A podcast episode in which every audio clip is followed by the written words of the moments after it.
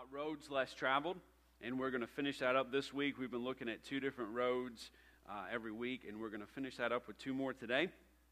And uh, I want us to pray that the Lord would move and touch in all of our classes, that He would have His way today. Let's join together in prayer. Thank you, Lord Jesus, for today. I thank you, Lord, for this opportunity and privilege to be here gathered together again. And Lord, I ask you that you would just have your way this morning in every class, that you would anoint every teacher as they speak your word. Lord, that you would anoint every ear to hear your word that you have for us today, God. Lord, I believe you and, and trust you, Lord, that your word will do the work that it's here to do. And Lord, we give you praise and glory for it. In Jesus' name we pray. Amen. Excuse me. Hopefully that's it. Roads less traveled. And uh, we started out uh, not with the verse, and it's not necessarily even following uh, the road of the, pa- of the, the poem. Uh, but we start out by uh, reading that poem by Robert Frost. We'll read it again today. And it says this Two roads diverged in the yellow wood, and sorry I could not travel both. And be one traveler long I stood, and looked down one as far as I could to where it bent in the undergrowth. Then took the other as just as fair, and having perhaps the better claim, because it was grassy and wanted wear. Though as for that, the passing there had worn them really about the same. And both that morning equally lay in leaves no step had trodden black. Oh, I kept the first for another day. Yet knowing how way leads on to way, I doubted if I should ever come back. I shall be telling this with a sigh, somewhere ages and ages hence.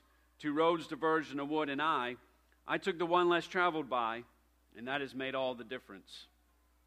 So we've been looking at some roads that we come across, and again, these are roads, and uh, we've mentioned it before that we don't necessarily come across every day. These are roads that may come across once in a lifetime or perhaps just uh, at significant moments we encounter these. But the roads uh, that we encounter really are choices where we come to a decision point. And we talked about the road to Moriah, and sometimes we are called to the road of sacrifice. And we realize that getting to the mountaintop does not come without sacrifice. We talked about uh, the, the, the road that Jesus took on the way to Golgotha uh, what is traditionally now been called the Via Dolorosa. And we looked at a little bit different in that the fact that we are sometimes called upon to suffer for a cause. Choosing uh, the, eh, the, Hebrews chapter 12 tells us that he did that not just because it was obligation, not just because it was what he's supposed to do, but he did it because there was a joy that was set before him. So, willing to suffer for something to come to pass. And the challenge within our own lives, and again, we talked about how that it's, it's very difficult to, to live your entire life like that, but moments when we're called upon to be willing to suffer for a cause. Last week we talked about the road in the wilderness.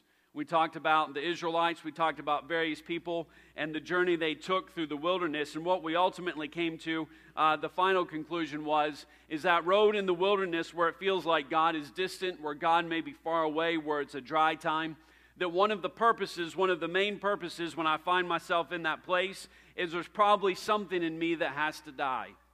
That God has taken me this way because something has to change and die within me. And so instead of asking for deliverance, instead of saying, God, take me out of this place, my prayers change to, Lord, what needs to change within me? What is it that you're trying to refine within me? And then we looked at the path to victory, the road to victory. We talked about the walls of Jericho and how many times the path or the road to victory can almost look like the road in the wilderness. We looked at how the children of Israel had to march around the walls of Jericho. They had to trust God, they had to believe and trust in His word. And it, the road to victory is characterized by obedience. Whether it's an immediate victory, God delivered me in this moment, God helped me in this moment, or it's a path that needs to be walked for a while, it's characterized by obedience. And when they obeyed, they obeyed despite the circumstances. Remember, we mentioned we don't read anywhere in Scripture where, as they marched around the walls, anything changed. The first day, the second day, third, fourth, fifth, sixth, even the seventh time, nothing changed. And the encouragement was is if God spoke to you, then the path to victory is obedience. I keep obeying His word. If God told me to pray for somebody, I'm going to keep praying for them. If God told me to give, if God told me to go, whatever it is, I'm going to keep doing it because I believe that obedience is the key to victory. So the key is not to get our eyes onto the circumstance and how unchanging it may be. The key is to make sure that there's obedience within my life. And this week we're going to look at two more roads. The last, not the last two roads. In fact, there's a lot of roads in Scripture, uh, but we're going to look at these last two. And the first one I want to look at is the road to Emmaus. The road to Emmaus. Luke chapter 24, verses 13 through 16. And we'll be taking pieces out of this uh, as we go. And I have to remember that I don't have very long to talk about these. We're going to talk about two subjects that really uh, it's going to be difficult to put into a small time frame, but we're going to do it. We're going to walk that road. We're going to run the road. How about that? Verse 13, it says, And behold, two of them went that same day to a village called Emmaus. The two of them were uh, two uh, disciples, which was from Jerusalem about three score furlongs. Three score furlongs, which is about two hours, maybe seven miles ish. And they talked together of all these things which had happened. And it came to pass that while they communed together and reasoned, Jesus himself drew near and went with them, but their eyes were holden that they should not know him. We have here, this is actually uh, uh, the aspects of this story are, are some, the, the, it's, it's really kind of a confusing story when you read it. We know that these, uh, there was these uh, two disciples uh, that were leaving home after the death of Jesus and actually after the resurrection of Jesus. We know from the details, and we'll look at it here in just a little bit, that they have heard the reports that the tomb is empty. They have heard reports that Jesus is no longer there. However, the reports were not enough to keep them in Jerusalem. Now, whether they had come for the, for the festival that was taking place, whether they had come back and, and had joined together, that's probably what was happening. And now they seem to believe that there's nothing more to keep them in Jerusalem. It's time to go home. And we read in these few verses that before long, uh, a, a person walks up to them and joins in their conversation. We know the end of the story. We know that it was Jesus and, and he was just kind of there. And scripture tells us that, that it seems like Jesus walked with them, perhaps even for a little bit, uh, before they realized that somebody else was even there. And Jesus just kind of joined in. And scripture tells us that their eyes were holden, that their eyes were held. Now, uh, eh, eh, uh, it, it, doesn't imply that there was anything uh, supernatural. This wasn't that something uh, supernatural was holding their eyes, but they were just, uh, Mark gives the idea that perhaps Jesus appeared in a different form. We're not sure. But I would venture to say that it was just their present circumstances and conversation that held their eyes. Now, I, you know, uh, we mentioned, I think, last week when, when you know, those moments when you just kind of space out you know, you're driving and don't realize how you got to where you are. Just like, oh, wow, here I am. I don't even remember doing anything. You, or you get so caught up in something that you can't see anything. There's a, a, a, famous study that was done, and you can watch the videos about it where they tell you to count the basketballs, and there's all these people bouncing basketballs, and right in the middle of it, this guy in a gorilla suit walks through, and they ask people, How many of you saw the gorilla? And it's amazing how many people didn't see the gorilla because they were so focused on the basketballs. But then when you watch again, there's this guy in this gorilla suit going like this all through the middle. Yeah, you didn't even see it. And so the idea that their eyes were taken away, their focus was changed. And the road to Emmaus, the road to Emmaus is the road to revelation. The road of revelation. And that's what we're going to talk about here for just a few minutes revelation. Now, we find here that, that this story gets even more amazing when we look at the two disciples that were walking there uh, it mentions further on that the name of one of them was Cleopas, and there's uh, speculation about who this was. Obviously, uh, the first thing is people feel that this was someone that the people that the letter was being written to, the gospel was being written to of Luke, that people would have known who Cleopas was. He was well known enough to say his name, and the other guy we just don't care about. But Cleopas, uh, some people say he was the father of James and John, uh, that it's, a, it's, it's another way to say Alphaeus. They, some people even feel that Cleopas was either Joseph or Mary's brother, making him possibly the uncle of Jesus himself. Now, we don't know whether that's true or not, but the closest we can come is, is, is people do venture to say that he was probably, these two men were probably part of the 70 disciples that Jesus had. Uh, not part of the 12, but part of this little bit bigger group of 70 disciples who followed him around. But we get the idea that because they're so engrossed in this conversation, that they care so much about this conversation, that they're doing a little bit more than just talking about the news of the day, that they have some sort of personal investment in what has taken place with this man Jesus. So they they, they have probably been in some fairly close proximity to Jesus throughout his ministry. They're not just strangers, but at some point they have been close enough to Jesus to care enough about it. And the amazing thing to me, and I don't know to you, is that Jesus walks with them. We don't know when Jesus joined them, but possibly walked for them for almost two hours, and they never recognized who Jesus was. That's just kind of an odd thing. Uh, I mentioned already that Mark in his account gives the idea that Jesus appeared in a different form, so he showed up and he had those funny glasses and a mustache on. Not really. But the fact remains that Jesus uh, appeared to two of his uh, followers and they didn't recognize him. And that seems crazy to me until I begin to think of my own life. Until I begin to think of all the times in my own life that I missed Jesus walking right next to me. You see, it's so easy in Scripture to start to condemn people and look at them, but you know what? My life is just perfect, right? Until I begin to look at them. And the first thing that this story reveals to us is that it's possible to know Jesus and still not recognize him. It's possible to know Jesus but still not recognize him when he's walking right next to us. And I would venture to say that the first reason that that happens is what I gave at the start for the reason that their eyes were holding. Is it's amazing how much focus our circumstances and what we are involved in right now take our eyes off of Jesus. It's amazing how much, uh, as we get so engrossed in what we're doing in our life and what's happening and what's going on and the details and the problems and all the things in our life, it's amazing. Uh, it's amazing even in church how we cannot recognize Jesus. It's amazing how we can be involved in good things and not recognize Jesus. This was a good conversation they were having. They were talking about Jesus, and in the midst of talking about Jesus, Jesus is right next to them, and they don't recognize Jesus. I would also venture to say that there, this reveals to us something else. And that if they were part of the 70, we know they weren't part of the 12, but we get the idea that they were around Jesus, is that there's a difference between knowing Jesus in a group and knowing Jesus for yourself. Now let's just apply that to ourselves. It's a whole lot different knowing Jesus when you come to church and knowing him on Wednesday when you're by yourself. You see, it's easy, and I believe I believe in church.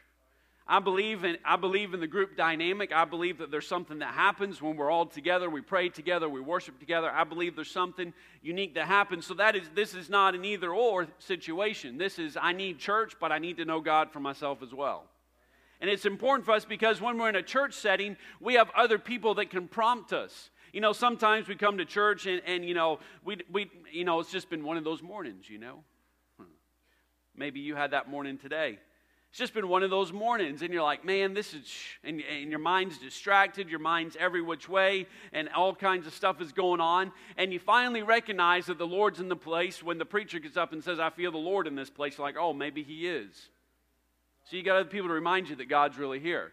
Or so and so, someone begins to worship, or, or a song, you, you've got a praise team to get you, get you in the atmosphere. You got something to help you along. And it's all right, that's fine.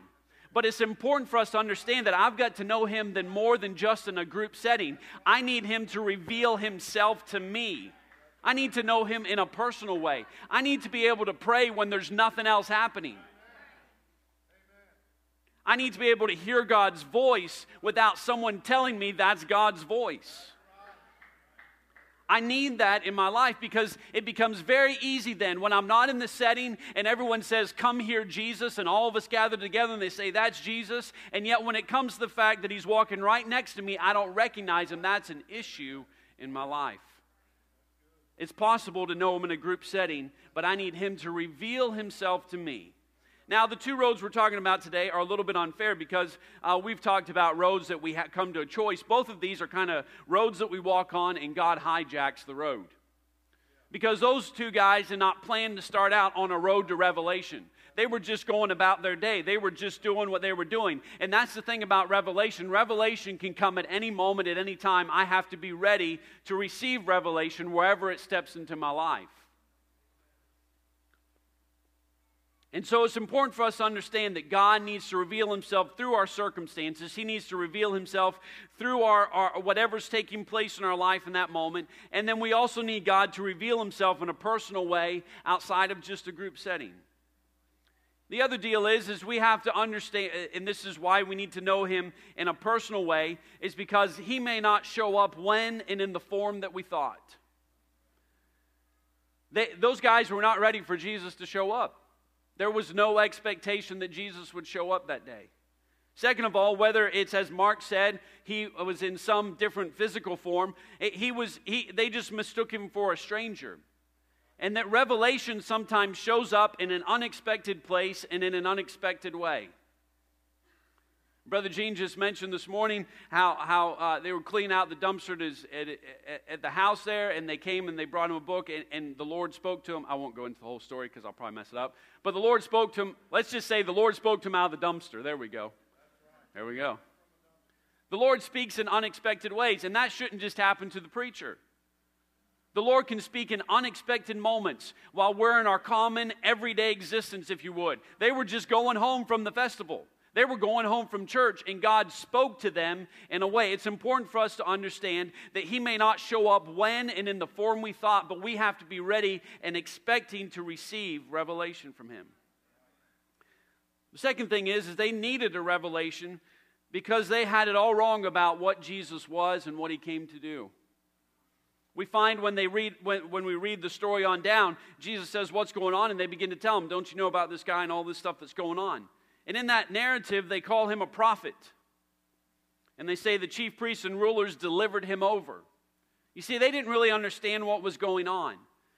I think uh, they needed to have a revelation of what Jesus really came to do.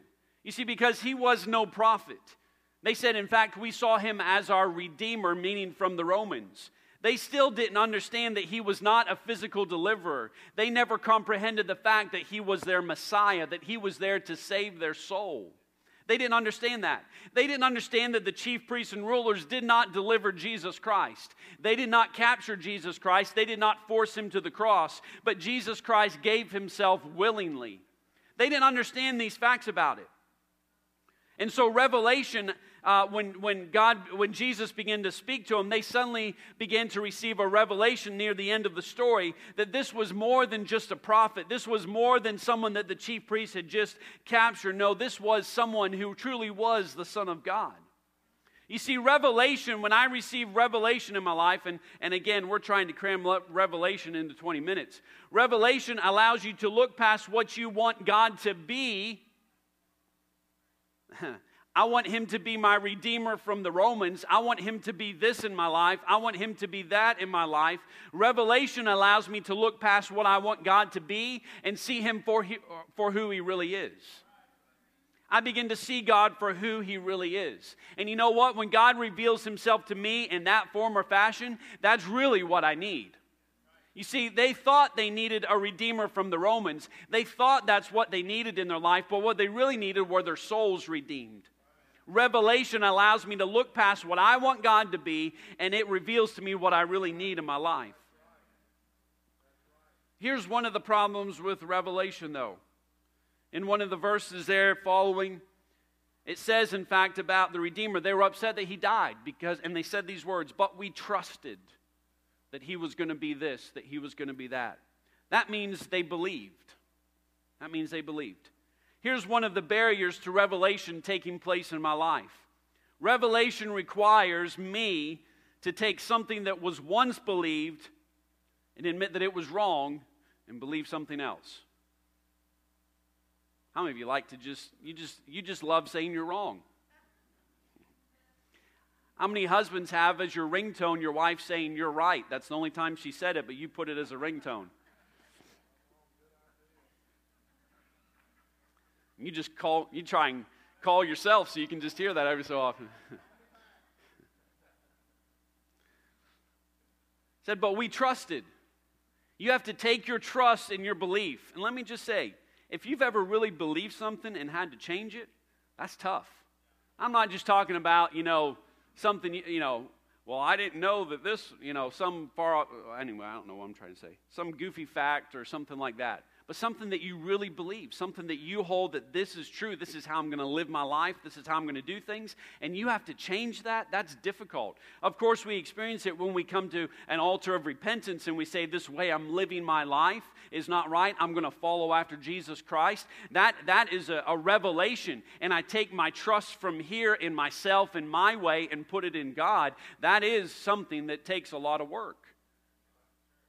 It, it, in fact, it requires, as Paul says, I must crucify myself. But you know what? That's not the only time that I sometimes, if I want revelation in my life, sometimes I have to take things that I've hold true, and these are values, or this is the way I was raised, or this is the th- this is what I know to be true. And, and sometimes God steps in and says, you know what? That's not quite right and his word reveals things or a sermon reveals something to you and that's difficult because i have to look back and say what i believed was wrong and sometimes it's at that point that we say, I can't accept that revelation into my life.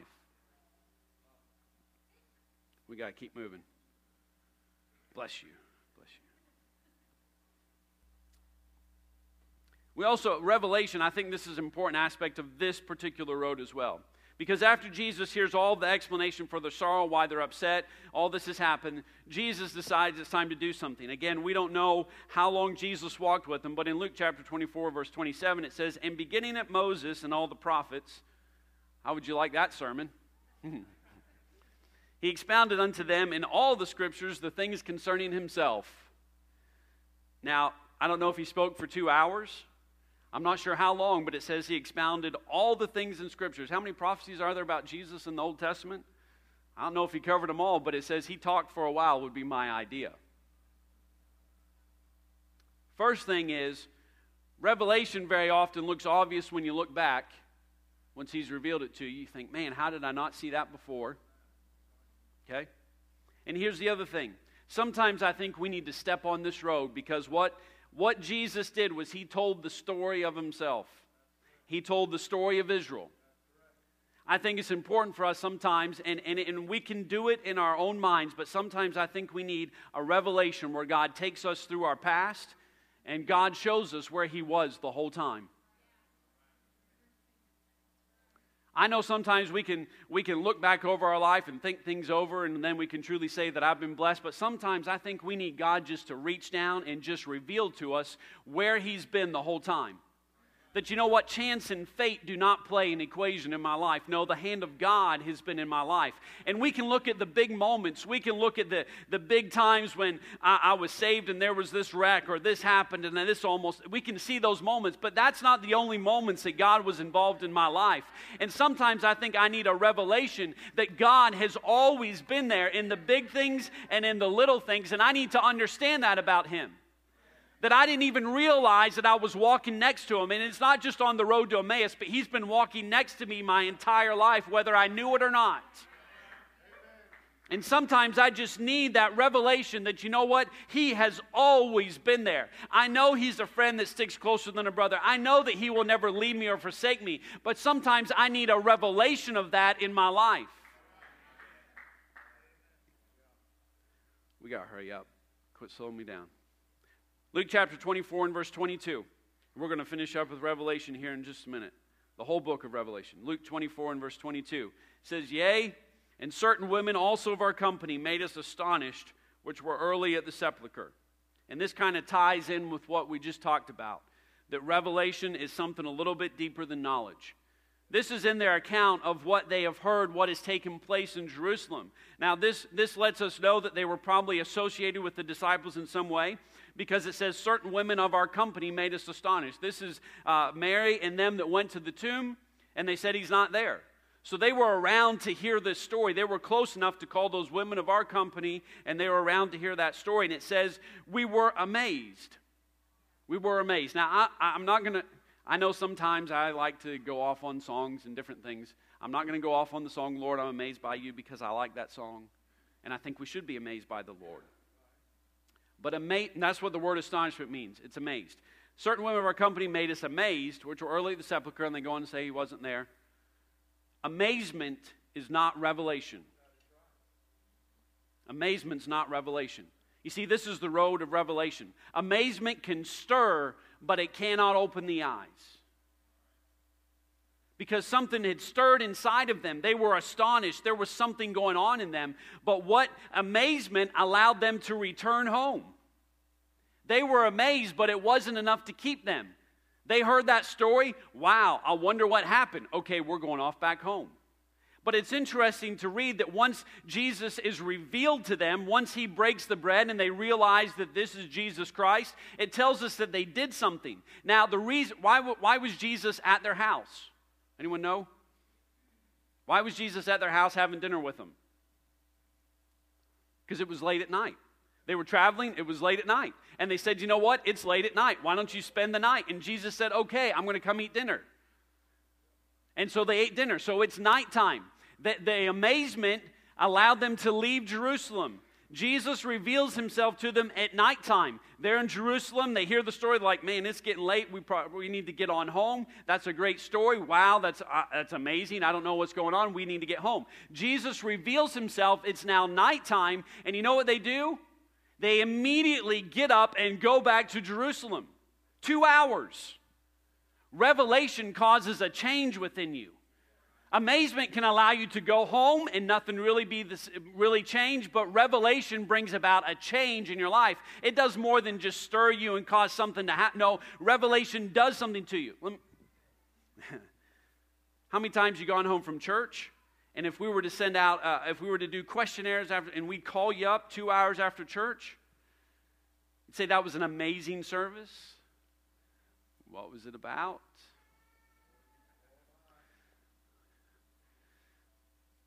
Sometimes you might be able to call me and ask me, and I'd say that was amazing service, and then someone asked me, What was it that you preached? No, I'm joking.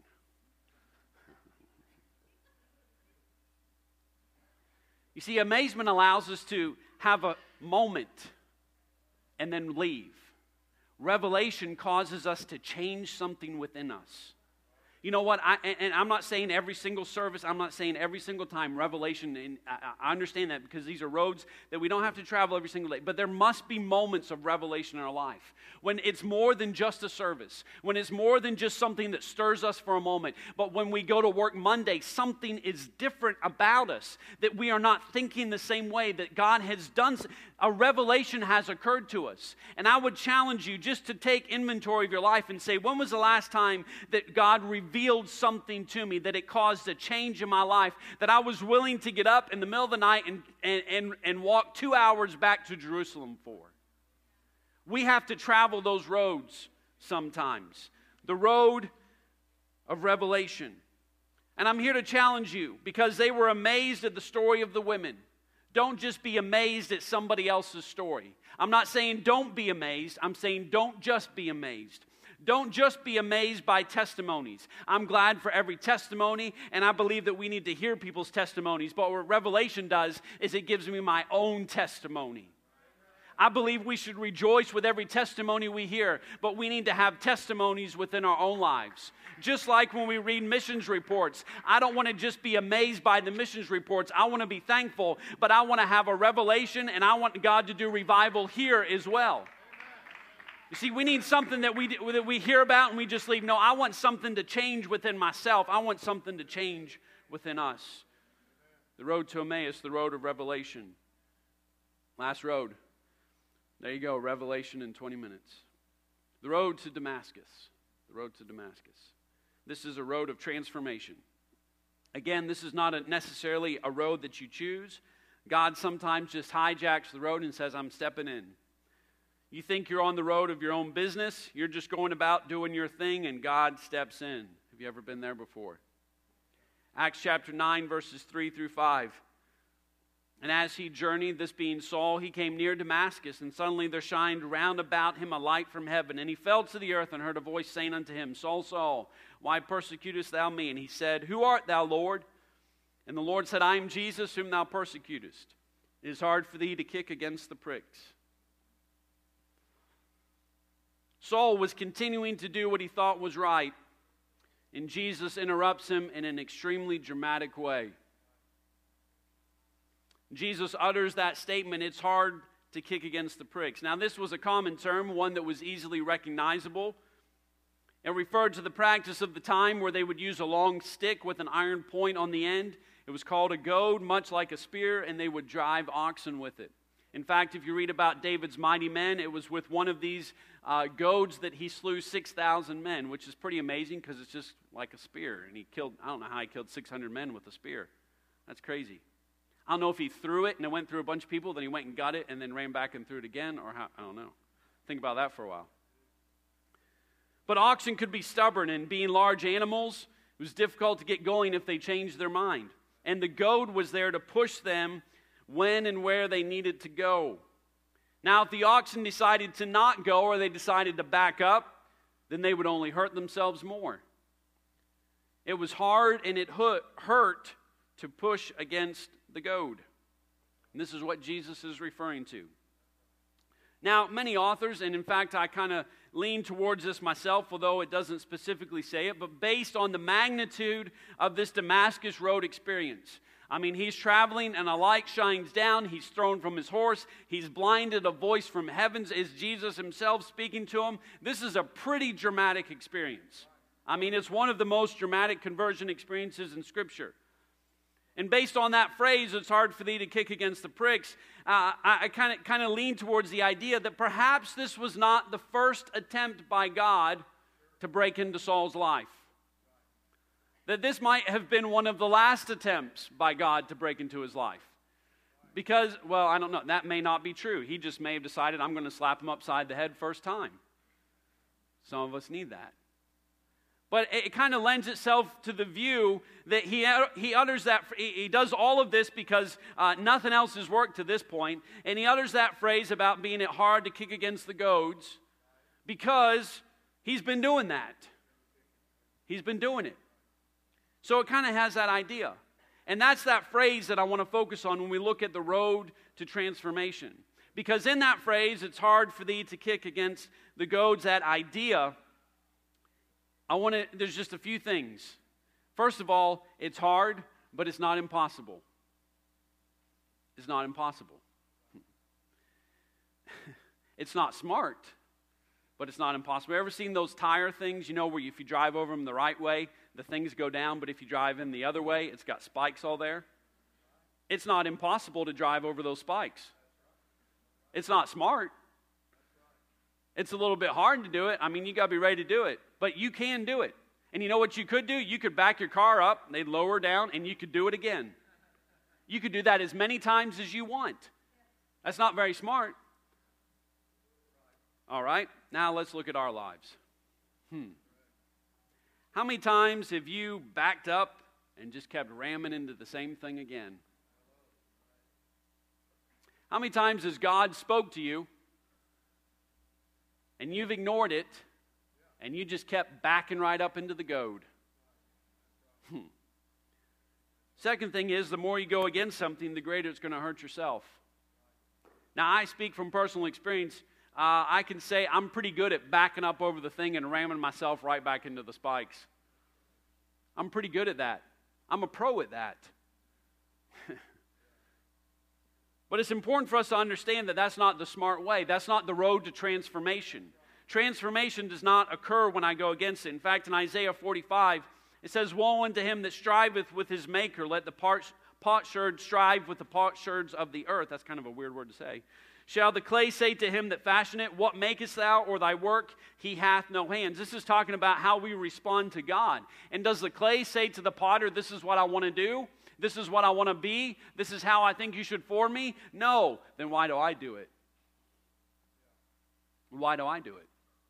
Why do I say to my maker, this is what I think should happen? This is how I think it should be? And when God starts prompting me in certain directions, why do I buck against it? Why do I fight against it? When His Word tells me to do something, why do I go against it? How many of you can honestly say, you don't have to raise your hand and lie, or not lie, whatever, because we're honestly saying, that you've heard something, thought, man, that was real important, and you feel like God spoke to you, and then you know, looking back, that all you did was keep running back into that goad because you didn't want to change or you didn't want to do what you felt God tell you to do. And you know who ended up hurt? Yourself. Now, there's, there's an interesting story that in the Old Testament that perfectly exemplifies what it's like to run back into the goads continually, to run back into that spike and continually hurt yourself. It's the story of Jonah. Now, we can, we can uh, surmise from various passages that Jonah was, was probably a prophet already. This may have been the first time that God spoke to him, but he was probably already used by God, so he recognized the voice of God. He knew that it was the voice of God. We don't find him wondering if it was. He knew it was, and he immediately started arguing against that voice. But we find the story of Jonah. God tells him to go preach to Nineveh. He says, I'm too scared. See, sounds pretty familiar. God speaks and says, I'm too scared. Go pray for someone at the altar. I'm too scared. What will people think? Go do this. Go talk to that person. I'm too scared. Jonah says, I'm too scared to do that. So he gets on a boat, heads to Tarshish. he goes the other way. and he thinks if I go the other way, God can't find me. Man, why does this sound so familiar? And he finds himself in the middle of a storm on a boat. Everyone's freaked out. He's asleep. He says, You know what? I think it's me. No way. I think it's me. Throw me overboard. Before long, God's speaking to him one moment. That's the place you want to be, right? God's speaking to you, telling you what to do. Finds himself in the belly of a whale. Whale of a belly. I mean, belly of a whale. And there's been instances, maybe in your life, where you found yourself in a situation you think, how in the world did I end up in this stinky, nasty situation? Let me say this Jonah found himself in the middle of a storm. There's a lot of storms in the scripture. God brought the storm up. There's storms of, we know, there's storms of life. We know that life happens to us. We just find ourselves in a storm. We know the enemy can sometimes come in and, and, and do things to try to destroy us. We know that there's storms that are tests and are trials. Only you can know this, though. Whether the storm that you're in is a test or trial or because you're kicking against the goads because only, know, only you know what God has spoke to you. And I've found myself in storms before, and you know the only reason I was in that storm was my own fault. Lord, deliver me. Well, why don't you do what I said?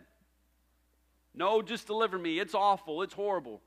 And I find myself in a situation where I think, how in the world? No, see, this road to Damascus, this road that we're on, when God reaches down, He wants to transform our lives. That means there's going to be change in our life. He wants to do something within our life. The point of this road is transformation. That God wants to take us from one point to another. And He cares enough about transforming my life that He is willing to put me through a trial. He is willing to do those things to me because He cares enough about my transformation. Transformation begins with repentance. Transformation begins with repentance. Change in my life begins with repentance. Whether it's the change when I first come to an altar and say, Lord, not my way, I want your way, transformation requires repentance. It doesn't matter what transformation has taken place in my life, it always starts with repentance. Lord, I'm sorry. Lord, I want to follow after you. Repentance states that I don't want to be this person anymore, I want to follow after God. It then requires me to accept the change. What is God trying to do within my life? It's not enough just to repent. It's not enough just to do that. Uh, scripture tells us that there was the lady who cleaned out her house, and she cleaned out the devil out of her house, and then before long she just left it empty, and seven more came in worse than before. It's not enough just to repent. There has to be something that fills that, and that's accepting the change.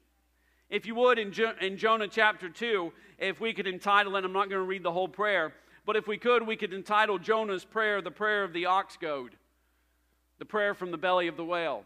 And the reason he was in the belly of the whale was his own fault because God told him to do something, and he said, I'm not willing to be transformed, I'm not willing to change, I'm not willing to do what you asked. And it ends this way Jonah chapter 2, verses 7 through 9. When my soul fainted within me, I remembered the Lord and my prayer came in unto thee into thine holy temple. They that observe lying vanities forsake their own mercy. But I will sacrifice unto thee with the voice of thanksgiving. I will pay that that I have vowed. Salvation is of the Lord. You see, when I find myself in this place, when I find myself running from the transformation that God wants, when I find myself running from what God has asked me to do, when I find myself running from the change that God is wanting to do in my life, first thing I have to do is take ownership that the reason I am where I am is because of me. And you know what? We. It's amazing because we decry the lack of responsibility in our world, and yet I think we all just have a little bit of that within us. It's my fault that I'm here. It's not God's fault, it's not anyone else's fault. It's my fault that I'm here. He had to take ownership, and then he had to remember God. He had to go back to the starting point. He had to remember, it says that he remembered the Lord and that his prayer came in unto thee into thine holy temple. He had to come to that moment of repentance and acceptance of what God was wanting to do through and in him. That doesn't seem like a very tough thing to, to do. It doesn't seem very hard to accept what God wants to do through you. But quite often it is. Quite often it is. There's someone saying, I'm right. Sometimes when God speaks to us and tells us what he wants us to do, we're just like Jonah and fear invades our heart. Doubt invades our heart. Self confidence drains from us. Self worth drains from us. Sometimes it's a lot harder to accept what God wants to do through you than we ever thought was possible. And he had to recognize and realize that God was wanting to do something through and in him. Then he realized that mercy was available when he turned to God. He said, They that observe lying vanities, they forsake their own. Those people that worship idols and do the people I'm going to preach to, they, they don't have any mercy. They've forsaken it by worshiping something else. But when I turn to God, I realize that his mercy is still available. And that's the great thing about God is that his mercy is still available. Whether I refuse, I could refuse him for 50 years of my life. But in that 51st year, if I turn to Him, guess what? His mercy is still available. It's never too late to repent. And I'm not just talking about salvation. If God spoke to me 25 years ago and said, I want to do this, and I've run from Him for 25 years, it's never too late to repent and say, God, I'm willing to be used by you. Now, it may look a little bit different now, but He will still be willing to, uh, to, to give mercy to you. Sometimes we don't believe that verse. We quote it to people who are, are, coming to an altar that He's faithful and just to forgive us, but sometimes that's the biggest thing that some of us struggle with that walk with God, that He's still willing to forgive us. And then He said, I'm going to thank you, Lord, from the belly of the whale. I'm going to follow you like I said I would.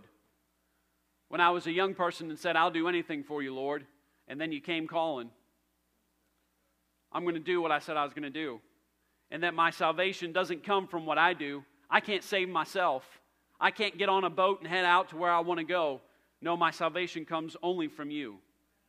And then the very next verse, once he does this, verse 10, it says, Then God spoke to the whale and told him to spew him out.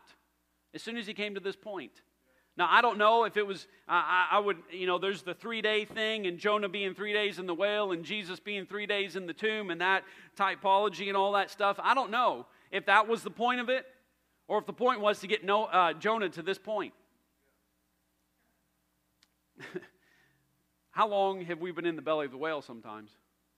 Till we realize.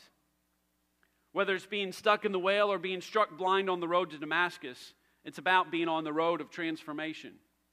Now, again, it doesn't mean that every single day some massive transformation takes place within my life. That's not what these roads are about. But these are about points in my life when I say, Lord, I, I recognize that you're trying to do something in, within me. I've gone to the altar and prayed, I want to follow you. I've gone to the altar and, and, and laid it all and said, I'm willing to sacrifice for you. And then God comes and says, Here's what I want to do.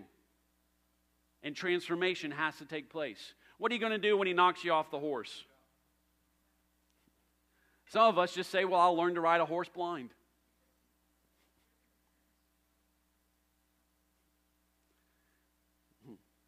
You see, but it can't ever be the same, though.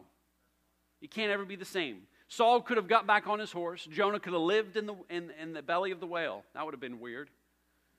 But it can never be the same because you have knowledge of the call now.